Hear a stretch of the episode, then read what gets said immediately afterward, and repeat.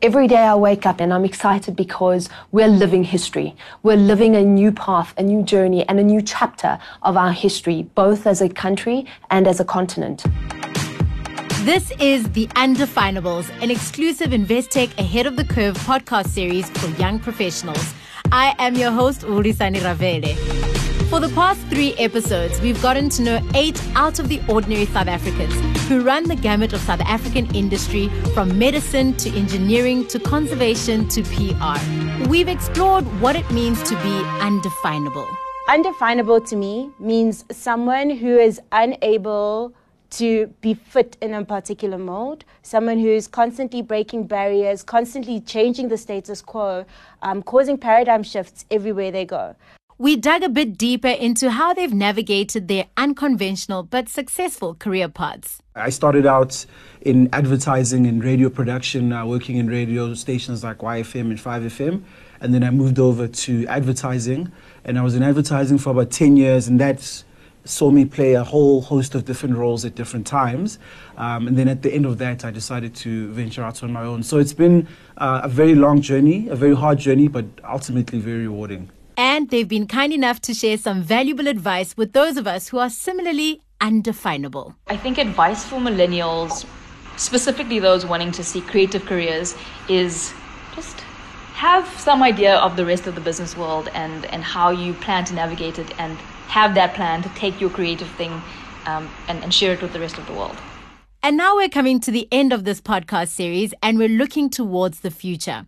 Anthony Bila, in a previous episode, you touched on how adaptability is a key characteristic of being undefinable because of how the future of work is changing. I think that's something that young people, especially, are going to have to um, develop more and more because the, the, the jobs of the future haven't even been created yet. So if you're studying law and you want to be a lawyer one day, uh, I've read multiple papers saying lawyers might become redundant because algorithms are going to pick up on how to uh, research case law and, and reference things a lot more efficiently than a human being would. So it's taking the principles of whatever you're studying or whoever you are and adapting those so that you, your skill set remains relevant.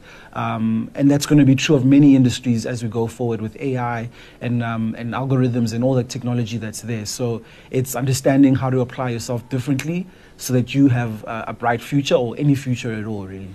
So, you're a creative, a photographer, and a director working in the advertising business. But in your side hustle, Studio Bila, you offer guidance to the next generation on how to navigate this changing world. I mean, my vision for the future really is to empower other young people so that their journey to success is uh, has less obstacles because uh, depending on what your background is or where you grew up, I grew up in a township in the East Rand called Tembisa, where there wasn't a lot of access, there wasn't a lot of opportunity, and I was one of very few people, especially in my specific neighborhood, who made it out with any kind of career. Um, you know, there's people that I know that passed away because of the of criminal activities. There's people who are, who are working low-paying jobs with no prospects for the future. And a lot of these people I felt were more talented than me, were smarter than me, but they just didn't have the access or they made a few wrong decisions along the way. So in the work that I do at Studio Bila, it's bringing in young people who have the same kind of background as I did, who are hungry, who are passionate, who are talented, but are going to get overlooked by uh, other kinds of institutions. And we work together and collaborate and grow, and they gain experience, they get paid, um, and then they learn from, like I said, my history of mistakes that I've made along the way, so that their journey to get to the same place diminishes, and then hopefully they do that when they start their own businesses one day. That's something of a theme for many undefinables, right? Helping the next generation navigate the path. Catherine Constantinides, you yourself started your PR and events business at a very young age, just 16. So you know firsthand how hard it can be for our young entrepreneurs out there. There were great difficulties in trying to access money at a young age. There were very big difficulties because I was young, I was persecuted for that. So at a young age, I learned to lie about my age and learned to tell people I was a lot older because they expected me to be a lot older than I was. And very often I found that I was the only woman around a table. And these were things that I didn't realize, but I would have to really grapple with my entire journey. I still today, almost 15 years later, still find myself in a boardroom where I am the only woman around the table.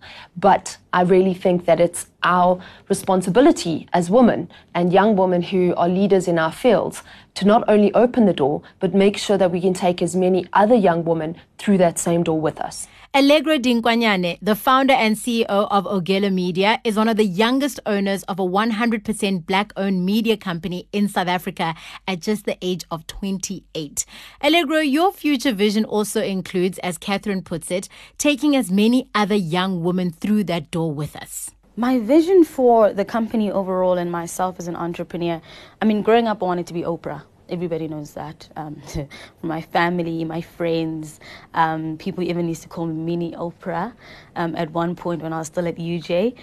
And then I wanted to be a better version of Oprah.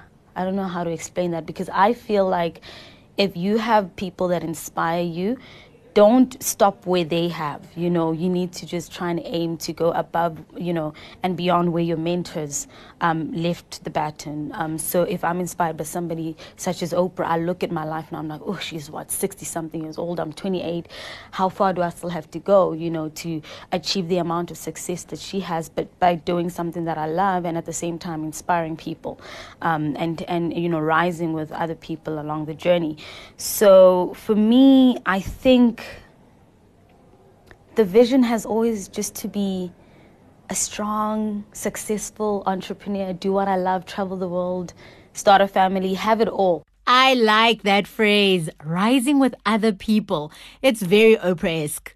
I think the people around me should speak volumes for my success. You know, when you walk into my company and you look at the people that work for me, um, my family, um, my friends, um, people that are very close to me that I can help. They should be able, you shouldn't ask Allegro how successful she is. If you ask the people around me, or you just look at the type of lifestyle that they're living, you should be able to know that there is somebody amongst them that is successful, that is, you know, um, contributing to also their well being and stability. And it's just my way of giving back. Like, I don't see myself as a successful entrepreneur and then have my family lacking and they're just like, but there's this great entrepreneur the whole of Africa talks about, yet you can't point at anything great you're doing back at home or your siblings aren't getting great education or things like that. You know that for me then you're not you're not doing um, something's wrong with whatever that you're doing. You're just chasing the money and you're leaving people behind. Because um, i just believe that my success is not for me alone. Um, it's just to help other people open doors for others and those that look up to me one day will do more than what i've done as a 28 year old and and so on. So yeah Dr. Sivu, you've already conquered so many different disciplines. You're a medical doctor and a radio personality and a social media celebrity and also a bit of a fashion guru. How do you plan your future across so many different fields? It's always been a process of, of thinking about the bigger picture. So it's never for me about just what the next two years are going to be, what the next three years are going to be. It's always like, what do I want to do overall? So I look at what I want to do overall, and I've always said I wanted to change the state of healthcare in Southern Africa and Africa as a whole. And then the next step is, in order to do that, what do I need to do? Um, so I knew that I had to go study to kind of make and learn um, the, the, the, kind of things I need to, to, to achieve that final step.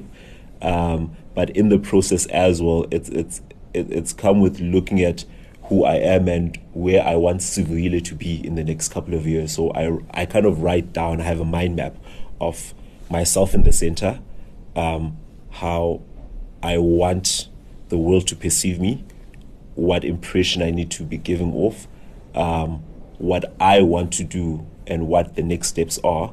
And and looking at that mind map, I kind of then figure out, okay, I'm gonna work on this, I'm gonna do this, um, and and just always like I'm blessed enough also to have friends around me that that see the, the, the importance of strategizing. So we sit down and strategize. Okay, what do you need to do if, if you want to impact healthcare in South Africa? Um, and and and also that that's basically, yeah, I, it's about strategizing and and looking at the bigger picture. The future plans of doctors always put the rest of us to shame, you know, just a little because you guys are all like, I want to save the world. Dr. Nokukhanya Khanyile, put it into perspective for us. I'm really excited about medicine and specializing in pediatrics. I aim to better the lives of little people all over the country. And also, not just that, all over the world.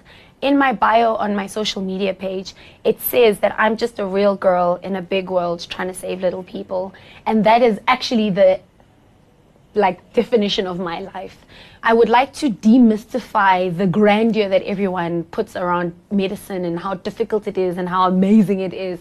I'd like you to see that we are just real people who are here, we make mistakes, we try to help you as much as we can. I also want social media to be a tool that I use to help people see that our lives are not just one dimensional. We're not just medical doctors, we are not just young people, we are not just um, women, we are not just Africans. We can be all of those things and more. We can be socialites, we can engage with people in other sectors to help better the lives of everyone in the community. If you're listening to this podcast and it's moving you, making you think, making you look at how you define or don't define yourself, Investec Private Banking could be for a young professional like you. If you're under the age of 30, have a university degree, working in your field of study and consistently earn more than 600,000 Rand a year, you could qualify for our full private banking offering at a reduced fee. Just go to investec.com slash undefinables for more. Now back to our podcast series. Vere Shaba, just like all the other undefinables, you are using your degree as a mechanical engineer to affect change in this world. It's almost like a large part of being undefinable is that we're not just our jobs, you know, we are also part of something bigger. I always wanted to address what is called the energy trilemma, which looks at energy sustainability, energy security, and energy poverty. And I wanted to address that through engineering. My vision for the future is that I never want my business to be about me, but about the vision of my business. And the vision for my business is to address the energy trilemma. And that's not only in South Africa. I don't know if you've seen the map of NASA at night, but NASA at night shows Africa at night, and you've got South Africa has a lot of light, Lagos has a lot of light, Nairobi has a lot of light, but the rest of Africa is just dark. And so, what I would love to see happen, and it probably won't be in my lifetime, is for all of Africa to have electrification because that is a sign of economic development on our continent. Um, and also, that gives people access for, to education, to healthcare, because you need electricity to be able to function, essentially. So, my vision for the future is how can we do more as a company to address the energy dilemma. Catherine Constantinides, that ties in with your work because your main hustle is in PR and events, but your passion is environmental and human rights issues. And those are two areas where the world can look especially bleak these days. So, what is your take on the future? Every day I wake up in 2018 and I'm excited because we're living history. We're living a new path, a new journey, and a new chapter of our history, both as a country and as a continent. There's so much that's going on around us in, in both in South Africa, around the world, and we forget that we are part of history. There are moments and things that happen on our watch and they are things that are going to be written about. They're the things that generations to come will read about and learn about at school. We need to make sure that we're part of that history too. It's such an exciting time because things are just so unpredictable. You wake up in South Africa every morning and you have no idea what's going to be what's going to come out, what's going to be the challenge, what's going to be the news of the day. It's really an interesting time. As a young democracy, we have so many hurdles to still go through. We have so many challenges and again, a, an amazing journey of growth because we're a young democracy. And I think that it's an exciting time to be alive because it's a time that we can all contribute to. So, despite what things look like right now in terms of the environment and global warming, and in terms of human rights and the worldwide move to the political right, you are still that optimistic. I think that globally the world is shifting and changing because we have become such a connected globe through social media and through platforms that didn't exist before. We're more connected now than ever before. So we understand what's going on in different parts of the world we see what young people have been able to achieve in in the Arab Spring that happened not so long ago, we see the movements in America where so many people are taking to the streets to really campaign for things that they believe in. Justice and human rights have taken a new shape and form where they're not just something that a small group of activists are fighting for, but something that the majority are really pushing behind. And I think that we are now able to really understand the world differently as long as we scratch on the surface of the information given to us. Because so often we just see headlines. We can switch on an international news channel and get an understanding of global global happenings, politics, things that are happening that are shifting and shaping the world. But what we must always remember is that we're only given a slice of the cake. We need to make sure that we really do scratch at the surface of the information given to us to fully understand. And as global citizens, which we all are, we must have a better understanding of the world around us. It's the only way that we will thrive and build business in a different way. We're connected now, so business does not have to be just in one place in space. We have the opportunity to grow and to really make sure that we intertwine ourselves into markets and spaces that we never thought possible before. But the way the world is moving, there's certainly a shift, a change in mindset, and a change in what people want. And I think that we have to be in tune to that in order to be successful where we are. And on that hopeful, idealistic note, thank you all so much for your time and your wisdom. You've given us all a lot of hope for the future and inspiration to forge our own undefinable path. So that's it from me, your host Ulisani Ravele, and from our eight undefinables Allegro, Catherine, Dr. Sivu, Dr. Kanyi, Vere, Anthony, Kamini, and Nandi. See you all again soon in the next Ahead of the Curve podcast series, proudly brought to you by Investec Private Banking. The views expressed are those of the contributors at the time of publication and do not necessarily represent the views of the firm and should not be taken as advice or recommendation. Investec Specialist Bank, a division of Investec Bank Limited, is a registered credit provider.